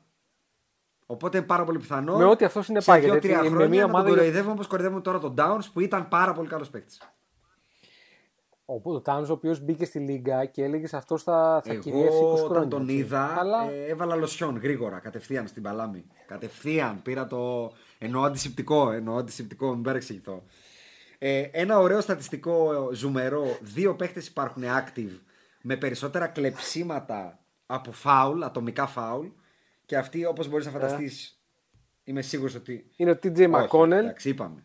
Ότι Τζέμα Μακόν κάνει φάουλ. Ναι. Είναι ο Τζιμ Μπαμπά και ο κουαι Φυσικά. Ναι, εντάξει, οκ. Ε, ένα άλλο ωραίο μεστό προτελευταίο Δεν έχω δει τον Jimmy Μπαμπά πάντως να κάνει 10 σε ένα έχει παιχνίδι. κάνει 7. Δεν έχει κάνει 10 ρε φίλε. Την Τζέι Μακόνελ. Την Τζέι Μακόνελ τα Την έκανε. Τζέι Μακόνελ ξέρεις τι κάνει. Όταν κλέβει, κλέβει καλά. Το κάνει ροχαμικά. Ε, α, τελευ, πρώτο-τελευταίο ότι η, ας πούμε, πώς το έλεγες ο Lannister send their regards, έτσι δεν το έλεγες στο Game of Thrones. Ωραία. Ναι, βέβαια. Jews send their regards to Meyer Leonard. Τον Ναι, εντάξει, τελειώσανε. στο απόσπασμα. Δηλαδή, Τον για τελειώ- όσους είναι δεν τε- καλά το ξέρουν, κάνανε. βγήκε ο Βλάκας ο Μέγερς Λέοναρτ σε ένα stream και είπε κάτι ρατσιστικό για, του, για τους Ισραηλινούς. Αυτός ρε παιδάκι μου το παίζει gamer και βγήκε, κα... βγήκε και είπε ότι. Τον χαρακτη... Τους χαρακτήρισε τέλος πάντων. Σαν να λες τον Ναι. ε, μαύρος, συγ- συγγνώμη που θα το πω, αλλά να το λες αράπη, ας πούμε. Είπε κάτι τέτοιο που δεν ξέρω τι σημαίνει για τους Ισραηλινούς, τους φίλους μας. Ε, μπορεί να μας απαντήσει ο ακροατής μας ο Λίον, που είχε έρθει και εδώ ε, guest. Πάντως, μέσα σε πολύ λίγες μέρες, αυτό το πολύ μεγάλο συμβόλαιο πήρε trade, πήγε στην Οκλαχώμα και ο Οκλαχώμα ανακοίνωσε ότι δεν θα παίξει ποτέ για την Οκλαχώμα ο Μέγες Λέοναρτ. Και προβλέπω ότι θα είναι ο επόμενος ψηλός του Γιάννης Φερόπουλου στο, στη Μακάμπη που παίρνει και τον Μπέντερ έχει εκεί πέρα και το Ζίζι. Μακάμπι. θα πάρει και το Λέοναρτ. Θα πάει στη Μακάμπη. ναι, σίγουρα. Σίγουρα. Φαντάζομαι Όχι, θα πάει εγώ στη πιστεύω ότι θα τον Μακάμπη. πάρει Μακάμπη και δεν θα Ω, παίζει. Χριστέ κιόλας. μου. Ε, και με αυτό το trade Χριστέ μου, τι ωραίο. η Οκλαχώμα έχει τα επόμενα 7 χρόνια 32 draft picks. Ναι. Ωραίο. 32. Ωραίο, ωραίο, ωραίο. Αυτό είναι ένα μέσο όρο σχεδόν 5 per draft. Πόσα είναι τα first round; Ε, δεν το έχω πρόχειρο. Δεν το έχω πρόχειρο. Κάτσε, περίμενε. Μπορεί να το έχω. Περίμενε. Περίμενε. Δικαίωμα. Ε, 30 του, ε, 18 πρώτα. 18 first round picks. Καλά είναι. Ναι, πολύ καλά Να είναι. σου πω κάτι. Ένα από τα 18 δεν θα τους κάτσεις. Ναι, ρε, Θα τους κάτσεις. ναι. Και κλείνω το podcast με την επανεμφάνιση του μέγιστου Λαβάρ Μπολ, ο οποίος πρόλαβε να πει ότι ο Steve Kerr είναι η Kardashian της προπονητικής. Ότι... και, σ- σ- συγγνώμη, χι- χι- συγγνώμη, συγγνώμη, ότι ο, ο Steve Kerr είχε πει Kardashian του basketball, το Λαβάρ Ball, ανακαλώ, Ναι. και ο, ο Λαβάρ χαρακτήρισε τον Steve Kerr, για όσους δεν ξέρουν, γκουγκλάρετε τι είναι αυτό, Milli Vanilli της προπονητικής. Το Steve Kerr. είναι φοβερός ο Λαβάρ. Ήθελα να πιω καφέ, ρε φίλε. Καταπληκτικό. Milli Vanilli τον είπε. Καταπληκτικό. Φανταστικό. Μετά είπε, πρόλαβε να πει ότι για τον Λόνζο θέλω να πάρει trade. Τον, παίζουνε, τον βάζουν στη γωνία να περιμένει να κάνει playmaker ο Ingram που το παιδί είναι άσχετο. Και το άλλο που είπε είναι ότι του είπαν για τον Λεμπρόν και είπε ο Λεμπρόν είναι πολύ καλός και τα λοιπά. Δεν είχε πλέον slander για τον Λεμπρόν. Και να θυμίσω Ε, εντάξει, ότι ο είναι Λόνζο sport. είναι clutch. Clutch Ναι. media, sport, όπω το λένε εκεί. Κλατς, κλατς, κλατς. Ναι. Αυτά από μένα, Αντρέα. Αν έχεις κάτι άλλο να πεις, Γι' αυτό και θεωρώ ότι δεν υπάρχει πιθανότητα να πάει στους Clippers. Είναι μηδενική. στον παρόδο, έτσι. Να βοηθήσει ο Λεμπρόν τους Clippers, θα είσαι καλά. Πιο πιθανό να πάει στους Lakers πίσω. Αυτά από μένα. Ε, εσύ, ό,τι άλλο έχεις να πεις. Ξέρεις, μπο- μπορούμε να διορθώσουμε το λάθος, να τους δώσουμε τον Κούσμα Ναι, που δεν θέλαμε να τον δώσουμε τότε στο trade με τον Ναι. AD και να πάρουμε πίσω τον Λόνζο. Οπότε πάρτε τον Κούσμα, δώστε μου τον Λόνζο. το Μια ακούω. Το τραμπίτσα, ρε ακούω παιδάκι αυτή. μου. Η διόρθωση αυτής της ιστορικής γκάφας είναι πλήρως από αυτή. Και θυσιάζω και τον Τάιλερ Χόρτον Τάκερ, αν χρειαστεί. Δεν θα ήθελα γιατί θεωρώ ότι το παιδάκι έχει potential. Ναι, ρε παιδί μου, αλλά την παίρνω τη σφαίρα. Την παίρνω. Ναι. Να ρωτήσω λίγο κάτι άλλο, μπορώ να πω κάτι, ένα τελευταίο γιατί Καλά. έβλεπα πάλι το Όχι, Phoenix δεν που μπορείς, χθες αλλά που πες ήταν το. Και... Ναι. Θέλω, πώς θυμάσαι στις εκλογές, όταν είχε βγει ο Ομπάμα που λέγανε θέλουν να δουν το birth certificate. Βέβαια, να δοθούν το έλεγε ο στους Donald. Αμερικανούς. Θέλω να δω το birth certificate του DeAndre Ayton. Θέλω Ότι- να το δω. Θέλω κάποιος να μου αποδείξει ότι αυτός είναι 21. Και όχι είναι 62. το μεγαλύτερο drop-off καλού παίχτη στην ιστορία. Ναι, Φέτος, είναι ή ναι. όχι; Ναι, Τι είναι ναι, αυτό, ναι, ρε; Ναι, ναι. Είναι, δεν ξέρω αν είναι το μεγαλύτερο, αλλά είναι Ρε, πολύ μεγάλο. Αυτός πέρσι φαινόταν ότι θα γίνει ο νέος ο Λάζουγιον που λέει ο λόγος. Και φέτος είναι ο νέος Ολοβοκάντι. Θα σου πω γιατί, Ιασόνα. Υπάρχει ένα, ένα κομβικό σημείο στην ηλικία του ανδρός όταν πας από τα 39 στα 40 που τα κόκαλα σε αφήνουν. Αυτό που λέγαμε για το Λεμπρόν, τον drop-off μπορεί να είναι απότομο, ε. ναι, θα, είναι, θα, θα πέσει από το cliff που έλεγε. Λες και ο- ότι είναι δηλαδή σε χρόνια για κοινή αυτός. Ναι, ρε παιδάκι μου. Ή πώς λέγεται ο άλλος ο σέντερ φορ της Ίντερ. Ποιος από όλους, ο, ο Μάρτινς. Ο Ρομέλ Α, ο, Λουκάκου. Λουκα, ο Λουκάκου. Ο Λουκάκου, ο Λουκάκου. Που δηλώνει ακόμα Ναι, ξέρω εγώ ναι, 21 ναι, ναι, πώς ναι. δηλώνει. Ναι. ναι. Η κοινή, Λουκάκου. Ε, Ναι, ναι. Μ' Ο αρέσει. Φορίκουε, Τα ακούω. ξέρω εγώ, όλοι αυτοί. Τα ακούω, ο τα ακούω, Παφέμι τα ακούω, τα Μάρτινς, ακούω. Φαουστίνο Ναι, Ασπρίγια. ναι, από Αφέμι Μάρτινς, μπράβο. μπράβο. Λοιπόν, ευχαριστούμε που μας ακούτε. Όποιος ακούει, ξέρει. Μπείτε αύριο Δευτέρα στα social media μας να ψηφίσετε για το λογότυπο.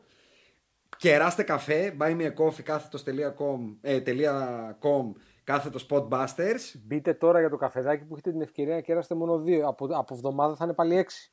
Ναι, ξαναπάμε, μπράβο ακριβώς. Έτσι. Τώρα discount. Λοιπόν, Ναι. αυτά και εις άλλα με υγεία.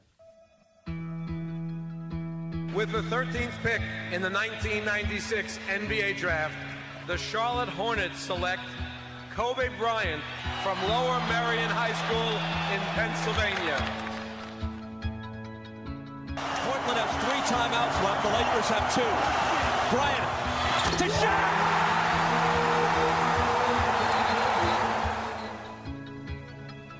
Final seconds. Bryant for the win. Bang!